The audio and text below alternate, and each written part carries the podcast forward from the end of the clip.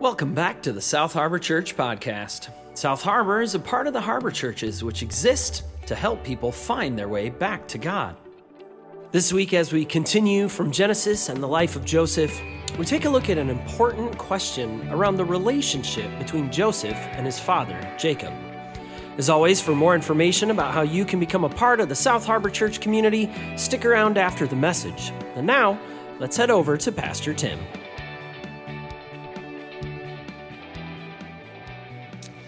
Uh, if I have yet to meet you, my name's Tim. I'm glad you're here. Bye, kids. One. One of them said goodbye. that wasn't my kid, by the way. Uh, we are in Genesis 45 if you brought a Bible. Genesis 45 this morning. Uh, we are in a uh, now nine month study through the book of Genesis. And if you've noticed, we've been in the Joseph story for a long time. Um, we're kind of nearing the end of the Joseph saga and the end of Genesis. Um, but uh, that should tell us something alone that Joseph, uh, to the author of Genesis, this story is a, is a big deal. There's something in the Joseph story that uh, the author of Genesis gives more space to tell this particular story. And uh, I'm really excited about this particular uh, section of our Joseph narrative. Uh, a lot hangs on this particular uh, section. Um, now, before we get there, let me just say this just to start things. Uh, I have learned personally that I've found, I should say, that the best way to read the Bible is to not go into the scriptures or into the Bible looking for answers uh, but to begin by trying to ask really good questions. Often the answers, good answers, will follow asking really good questions. Uh, and so, yes, we want answers, but often the answers are going to follow the questions. And if we don't begin with the right question, often we end up with, uh, well, either a lack of an answer or the wrong answer.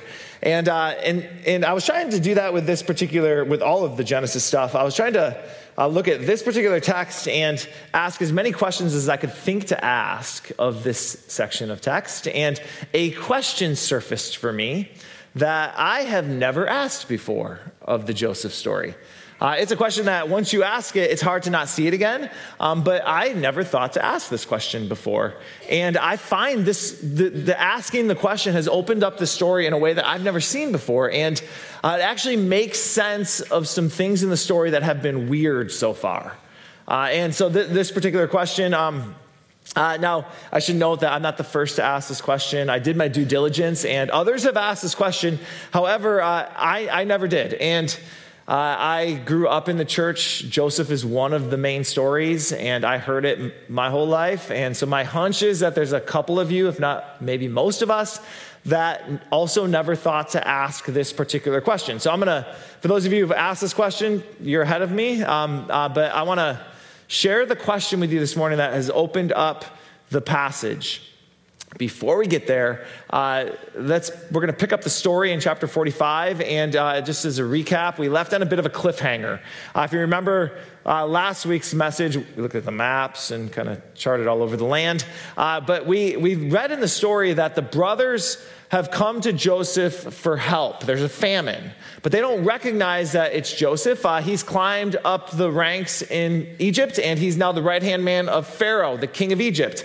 And uh, yet they don't recognize him because he looks Egyptian.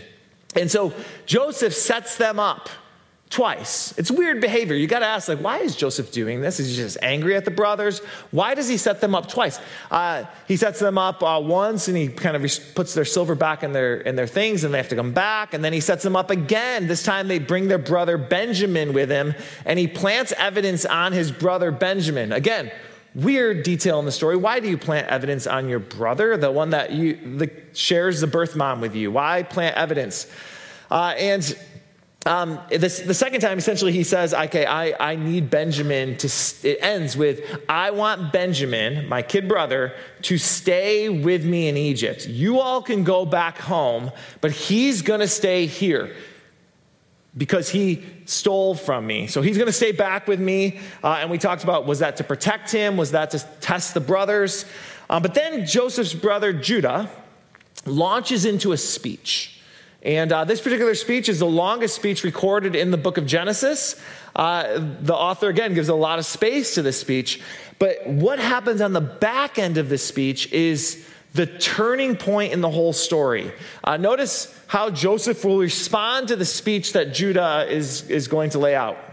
Uh, this is chapter 45. Then Joseph could no longer control himself before all his attendants, and he cried out, Have everyone leave my presence. So there was no one with Joseph when he made himself known to his brothers, and he wept so loudly that the Egyptians heard him, and Pharaoh's household heard about it. Joseph said to his brothers, I am Joseph. Now, um, this moment changes everything in the particular in this story. Uh, Joseph comes out of hiding. It's the first time he's revealed who he is, but also Joseph's conduct, how he how he um, treats people, changes in this moment. Joseph will become, uh, you could draw a line between before this moment and how Joseph manipulates and lies and, and like arranges things, and this moment and how Joseph is going to react on the back end of this moment. This is a breaking point moment. And Joseph, uh, something in that speech causes Joseph to break down and weep, uh, so much so that word gets out to all of Egypt that Joseph is, has wept over whatever is unfolding with us. Um, breaking point moments. Uh, have you ever had in your life a breaking point moment? Like the something happened and you can look back on that thing that happened and your whole life has been different because of it. Uh, maybe for you, it's somebody somebody spoke something to you that you needed to hear. You didn't even maybe know you needed to hear the words. Um, but somebody saw something in you. Uh, in leadership, we call these I see in you conversations, right? They, you see something in somebody that they don't maybe see in themselves, and they speak it to the surface, and all of a sudden now you, like if they hadn't called that thing out, you may not be doing what you're doing, or you wouldn't be who you are. Uh, it's like a breaking point moment. Sometimes they are uh, wake up call moments. Uh, you have a fight, and you have another fight, and you have another fight, and that same fight keeps replaying itself until finally you realize, okay, I can't expect different results unless I am willing to change. And so you do the hard work of confronting whatever it is that you're bringing to that fight. And uh, after that moment, you realize, oh, wow, there's a new peace in our home that we didn't have before. Um, or you wake up from the worst hangover and you have that moment of clarity and confidence that comes on the back end of some bad choices and all of a sudden you realize okay i, I got to stop. This isn't this isn't working. Um, this isn't how i want to live. I have to make some changes. And it's a moment now you look back on and it's, it's like if i didn't have that moment i don't know that i would be where i am.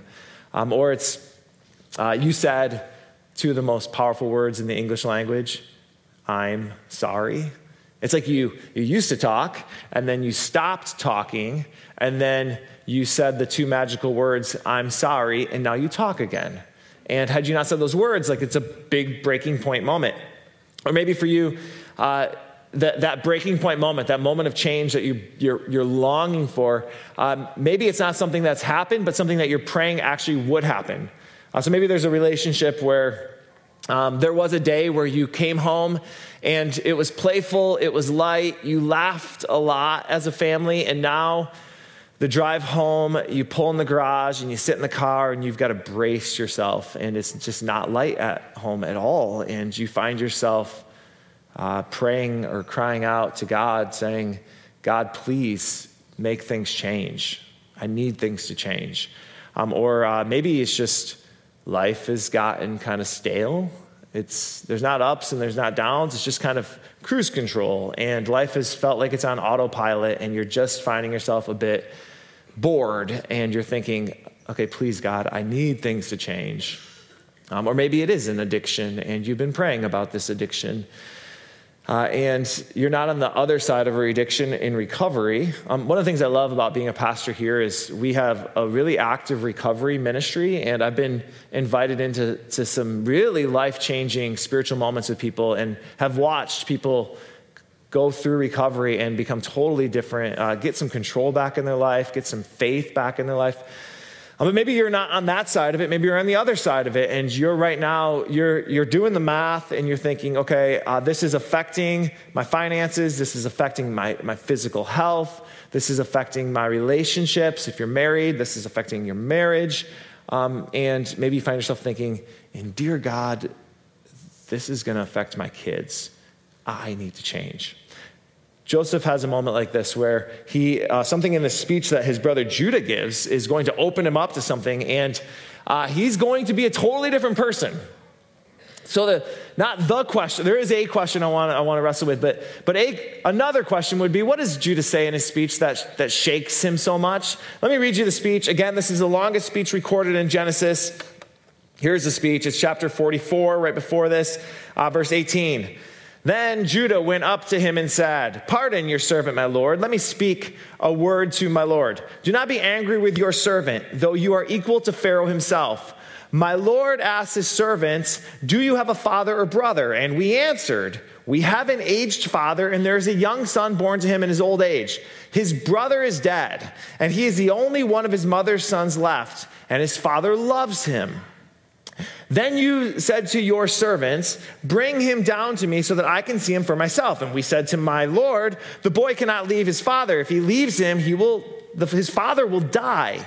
But you told your servants, I know the servants, Lord language, okay? So servants is referring to himself uh, or themselves, the brothers, and my Lord is a term of um, like my master, my commander. Um, so he's referring to Joseph. Um, the boy cannot leave his father. If he leaves him, his father will die. But you told your servants, unless your youngest brother comes down to you, you will not see my face again. When we went back to your servant, my father, we told him what my Lord had said. Then our father said, Go back and buy a little more food. But we said, We can't go down. Only if our youngest brother is with us will we go. We cannot see the man's face unless our youngest brother is with us. Now, pause here. Um, but remember Zack Morris when he would hit pause and AC Slip? Okay, we're gonna do that. Uh, ADD moment. Uh, the, the first portion of all we just read right now is simply a retelling of all the things that have happened. It's all stuff we already know. We've already read this part of the story. Um, now he's going to continue. And he says, Your servant, my father, said to us, You know that my wife bore me two sons. One of them went away from me, and I said, He has surely been torn to pieces, and I have not seen him since. If you take this one from me too, reference to Benjamin, and harm comes to him, you will bring my gray head down to the grave in misery. So now, if the boy is not with us when I go back to your servant, my father, and if my father, whose life is closely bound up with that boy's life, sees that the boy isn't there, he'll die. Your servants, will bring the gray head of our father down to the grave in sorrow. Your servant guaranteed the boy's safety to my father. I said, If I do not bring him back to you, I will bear the blame before you, my father, all my life. Now then, please. Let your servant remain here as my Lord's slave in place of the boy, and let the boy return to, with his brothers. How can I go back to my father if the boy is not with me? No, don't let me see the misery that would come on my father. That's a speech. I know it's long, it's a long speech. Um, and this is a speech, though, that's going to rock Joseph to the point where he weeps and says, I'm Joseph. This is a speech. Now, we read this particular speech, and by and large, as the reader of the story of Genesis, we've already heard all this before. This is like rehash. We already know all of these details. We, uh, we've actually replayed a very similar moment, if you just go back a little bit, when they say we got to bring Benjamin back. All this stuff we already, as the reader, know. And yet, this is the speech that's going to break Joseph open. Question we should ask is why? What does Judah say that's so jarring to, to Joseph? And that leads to the question, and this question I never thought to ask before. I uh, read this story many times or heard this story many times, and uh, I never thought to ask this question, but asking the question, it changed the whole story for me. Okay, here's the question. You ready? Here's my question Why does Joseph never go looking for his dad, Jacob? Why does he never go find his dad? Uh, think about it. I mean, early on, he's a slave, that makes sense, but now he's risen to power. He is the second most powerful man in all of Egypt. He, he has the ability to go find his dad, but he never goes looking for his dad. And not only does he have, have the ability, he knows exactly where Jacob lives. Jacob still lives in Hebron, uh, same city he grew up in. He knows exactly how to find his dad, and yet he never, Jacob hasn't moved, and yet he never goes looking for his dad. He could, He has the means, he knows where he is, but he never does. Throughout this whole story, more than 20 years go by, and never once does Joseph want to find his dad. Now, this is a little bit odd that he doesn't go looking for dad, right? Like, it's a little bit odd. He is dad's favorite son. We've said this multiple times. Dad has shown preference to Joseph. He buy, that's what's behind the whole fancy coat thing, right? Like, it's, uh, it, it, he, in giving the coat to his, uh, Jacob, and giving the coat to Joseph, so dad, in giving it to his son, is saying to his son, The way I see you is as the firstborn in the family. Uh, that title of firstborn uh, meant that he would have twice as much inheritance as the other brothers. And beyond that, he will inherit the, his father's, uh, all of his household after dad dies. It's a big deal. The, the reason the brothers get jealous at Joseph um, when he's wearing the second coat is because they know what it means. It's not, it's, we often focus on the fanciness of the coat. Like they're really jealous that Joseph has uh, better drip than them. I just learned what that meant. I also learned I've got a unique power to kill things that are cool amongst the kids. If I just say it from the stage, it's no longer cool. Um, that's not why they're mad. They're mad because they know uh, Joseph is raised in the ranks, uh, they and he, in the family, and he's now been named as the. And he's not the oldest, not biologically. That would be Reuben. However, he is the oldest of Rachel, who's the favorite wife of Dad. And so they get jealous. They, they throw him in a pit. They then sell him off to the Midianites, who sell him to the Egyptians, where he ends up in slavery and then climbs his way up the top. But they do it all because they seem to believe that Joseph, and they've got good reason to believe, that Joseph is the favorite son of Jacob. So, if that's true, why does Joseph not go looking for dad? His brothers are guilty, but why does he not go looking for dad if he's dad's favorite? Why not go and tell dad? Why not go find dad? It's odd, isn't it? It's odd. Why doesn't he go looking for his dad? Um, more odd than that is it seems, if you read the story, that he doesn't even want to see his dad.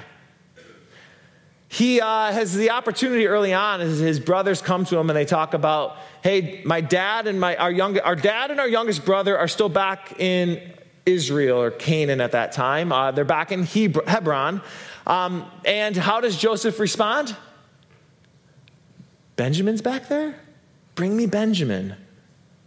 But no mention of, oh, dad is back there. Dad's still alive. It's been 20 years. Dad is still alive. Bring dad back to me. I want, I want to see dad. Why? This is a question for me when I first asked the question. I'm like, okay, I don't even know what to make of that. Why does Joseph not go looking for his dad? Um, it, it is the right question, right? Feel like an important question? Why doesn't he go looking for his dad? Now, um, the answer to that question, I think, makes sense of all the weirdness we've been seeing in Joseph. Um, and yet, I never thought to ask it before. And here's why I think that's the case. Because as the reader of the story, we know some things that Joseph doesn't know. What does Joseph not know that we know as the reader? So we are given this like uh, 3,000 foot perspective over the whole story, but Joseph doesn't know some details.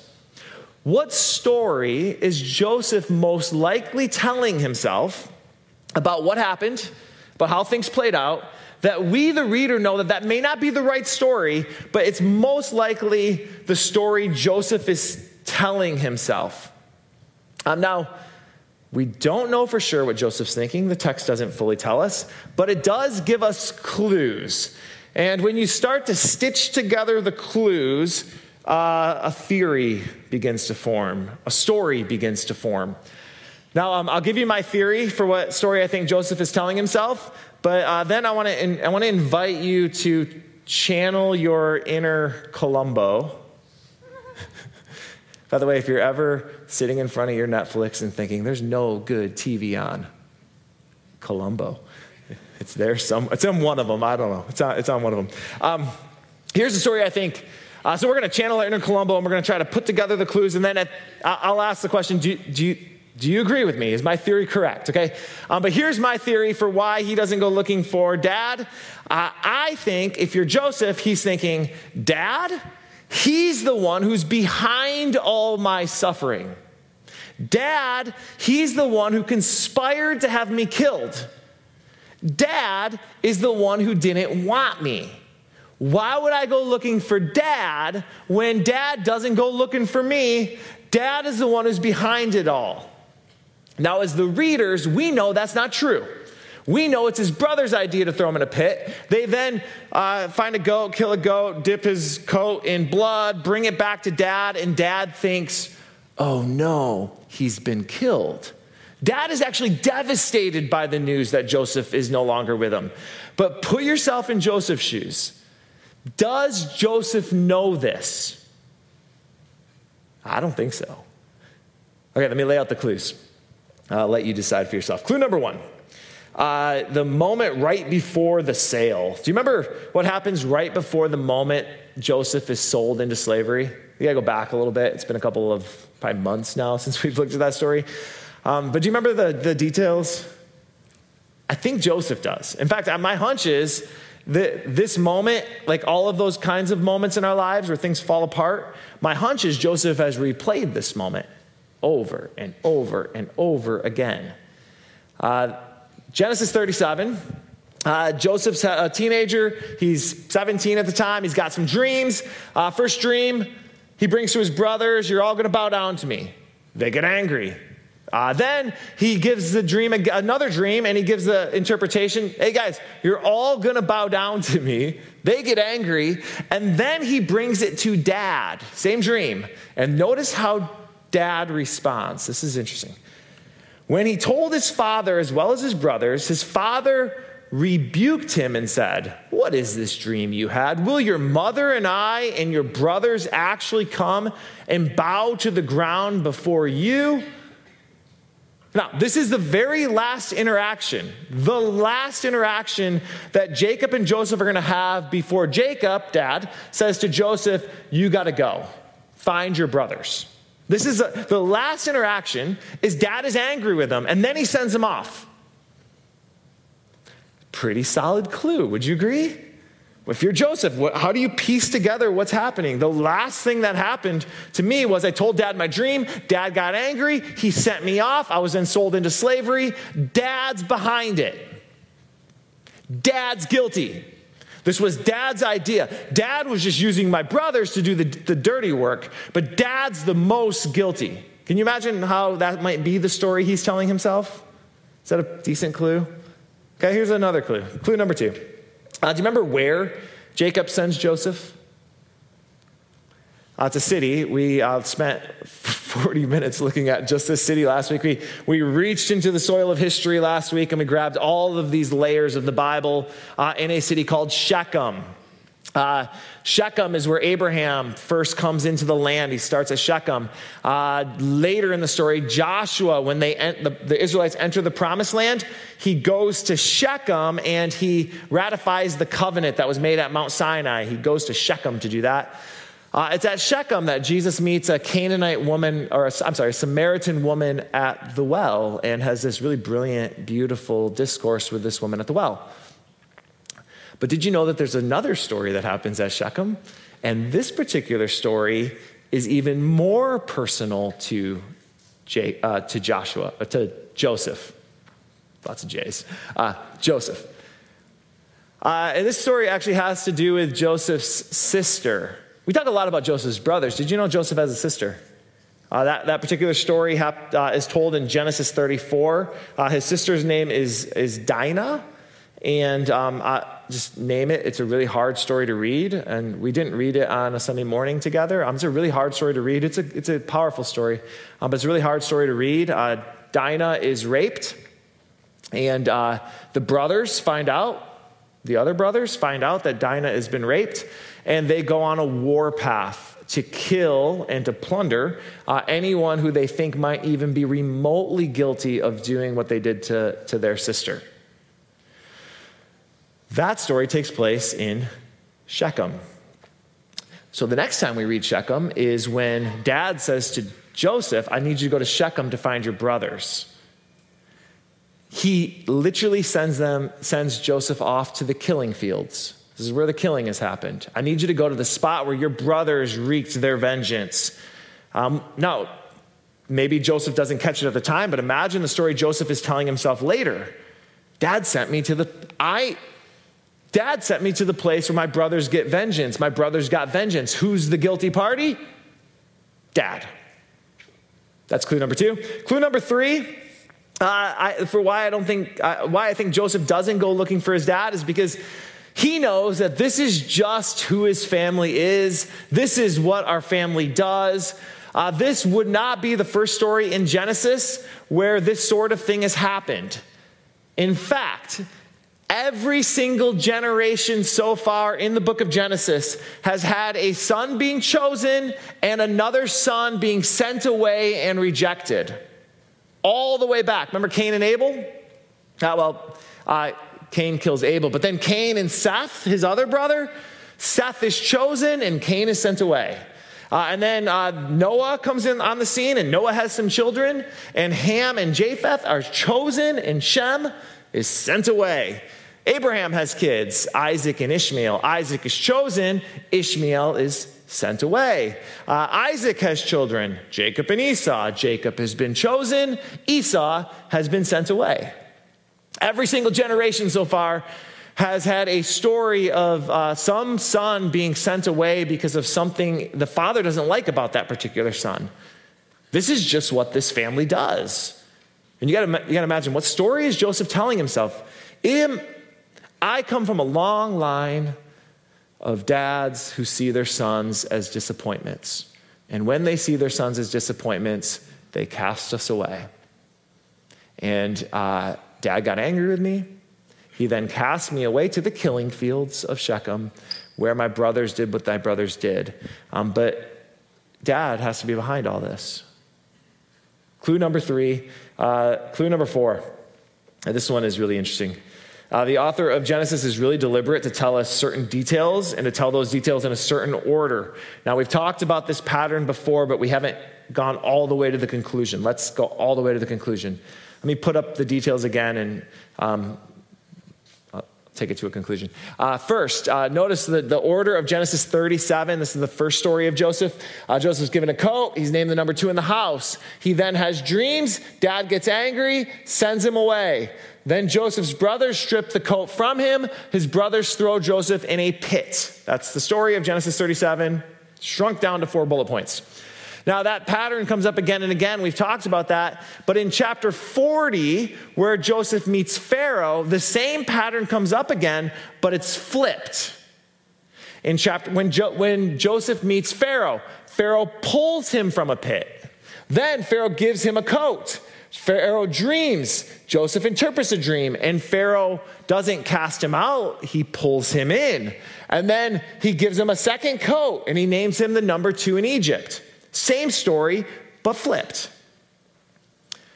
If to piece the stories together, you, you see the pattern. You have to imagine what does Joseph make of this whole thing? It is as though Pharaoh is becoming a second dad to Joseph. A, dare I say, better dad, at least in Joseph's mind. He's a good dad. Um, he's read the whole story of Genesis. This Pharaoh is a kind dad. The later Pharaoh will come who's a really abusive and, and throws people in slavery, but this Pharaoh seems to really care for Joseph. He does what Jacob doesn't do. He protects, he elevates, he guards. He's got a new dad. Clue number five, my last clue as to why I think Joseph doesn't go looking for dad has to do with what Joseph names his boys. Remember, Joseph creates a life in Egypt. He marries a wife in Egypt, and they have some kids in Egypt. And he names his two boys, and then he gives a reason why he names his boys what he names them. Genesis 41. Joseph named his firstborn Manasseh and said, It is because God has made me forget all my trouble and all my father's household. So he talks about dad, his Jacob, and he says, I'm naming you Manasseh because God has made me forget them. Now, that's not actually true. He's naming his son after. He's still carrying that pain in him, but he wants it to be true. And he names his father specifically when he talks about all of my trouble. Second son, he names Ephraim uh, and said, It is because God has made me fruitful in the land of my suffering. That's a ref- land of my suffering is a reference to Egypt. So the first son, God has caused me to forget my past life. Second son, and God has blessed me. He's made me fruitful here in Egypt. It's as though Joseph is cutting off his past. Dad cut me off. My brothers cut me off. And now I'm going to cut my past. I'm going to bury it. I'm going to run from it.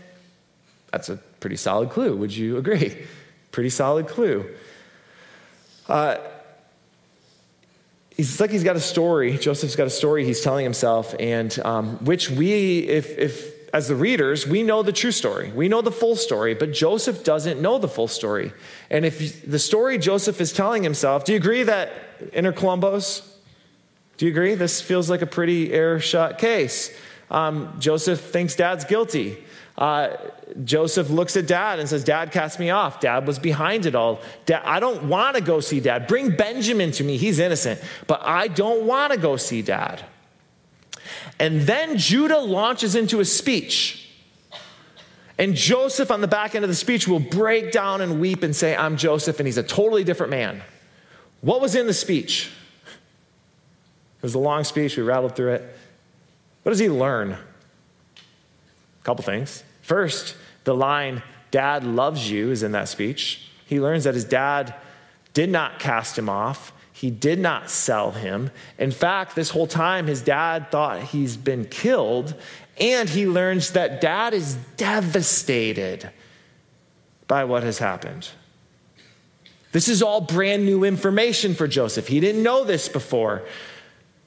That's why, jo- that's why dad didn't come to get me? Dad thought I was dead? This whole time I've been harboring this anger, but the whole time he didn't even know I was alive? And Joseph breaks. And Joseph says, for the first time, I'm Joseph. And last clue, if you're still not convinced, notice the first question he asks after revealing who he is. He says, I am Joseph. Is my father still alive? Is he still living? You buy my theory? Okay. Uh, it says, though, this whole time Joseph's operating on a story that, uh, on an assumption that isn't true, but it is the story he's been telling himself based on the evidence and the data he's had to work from. He's created a story, uh, and he's been repeating this story to himself, so it seems. Even willing to risk his brother Benjamin's life to lie and manipulate and kind of cheat his way to protect. Good motive, he wants to protect, but he'll do some things that break his values. Um, but it's all because he's been telling himself a story that we now know isn't, and he now knows isn't true. Uh, throughout, the, throughout life, I think we have these moments. Um, I often think, tend to think of life as like we get these moments like dots on a map we gather information, right? So we, something happens to us and it happens to us and we record that information. And then something else happens to us and we remember that and it's like another dot on the map. Um, but then what we'll often do, because humans, this is what we do, we will find a way to make sense of the moments.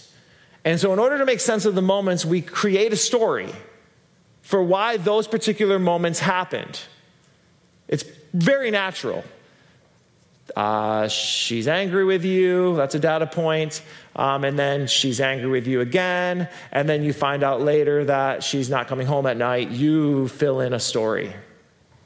You create a narrative for why these three things happened. Um, one of my uh, favorite writers, thinkers, human beings in general is a lady named Brene Brown. Uh, Brene, she's on Netflix as well. You can watch Brene. Uh, Brene is fantastic. Uh, she um, has one of the best TED Talks on shame that I've ever heard. If um, we, shame is one of the universal human emotions, so we've all felt shame, and she has some really, really, really great thoughts on shame. But in one of her books, she writes a story or tells a story that uh, I found to be really helpful. I, I, don't know if I've shared this with you all here or not, but um, I found it to be helpful and I've shared it with others in different contexts. Um, but the story essentially is of her and her husband with their kids on holiday, uh, and they are up at a small cottage on a lake somewhere. So here's a maybe what it looked like image. I don't know. Um, but she says she was up on, at the cottage with her husband and her kids, and her husband, she and her husband decided to get up early one morning and to go for a swim. And so they're out there for a swim, and they get like 100 yards out, and she is overwhelmed by the beauty of it all. And she's overwhelmed by uh, this is our life. And so she stops, and, uh, and her husband stops, and she says to him, Honey, I just got to tell you, I am so grateful to be here. Um, this is just the most perfect day. I have got the most perfect life. I'm just so grateful that I get to share this with you. To which he says, Okay, let's go. Takes off. So she swims and she's thinking about what just happened. And she thought, that was a weird response for what I just shared with him. So uh, at the turn where they're going to turn and go back, she stops again and she waits and she says to him, he stops and she says, I, I don't know if you heard me, but um, I, this is just, I just need you to know, love of my life, uh, this has just been the most perfect day. And I am just so grateful that I get to spend this life with you. I am so grateful for you. To which he says, okay, let's go. We got to head back. So he takes off again. And uh, the whole like distance back, she is thinking in her head, like, what on earth just happened? And then she starts running the scenario through her head. Um, does, does he not think I'm attractive? Uh, we were swimmers in college. We met in college, but that was before I was middle aged. That was before I had some kids. Uh, I don't have the same body I had back in college. Does he not think I'm attractive? Is he disgusted by me? Is that why he's so short with me? Um, wait a minute, he's been gone a lot lately, and isn't there a new woman at work? Doesn't he have a new assistant or a new, like a new employee? Is, he's been gone a lot lately. Is he having an affair? He's having an affair, isn't he? He's having an affair. He's brought me to the cottage to break it all off. How on earth could he do this to me? Like, how could he do this to us? How could he do this to my family? How, how am I going to explain this to the kids? Am I going to get remarried? Like, should I get remarried? I got little kids. Like, how? this whole story she's created in her head. And so she stops at the beach and she, now she's a professional, she's brilliant. And so she's learned some tricks. And she's, one of the things she's learned is I, I got to confront it. Okay, I got to confront it.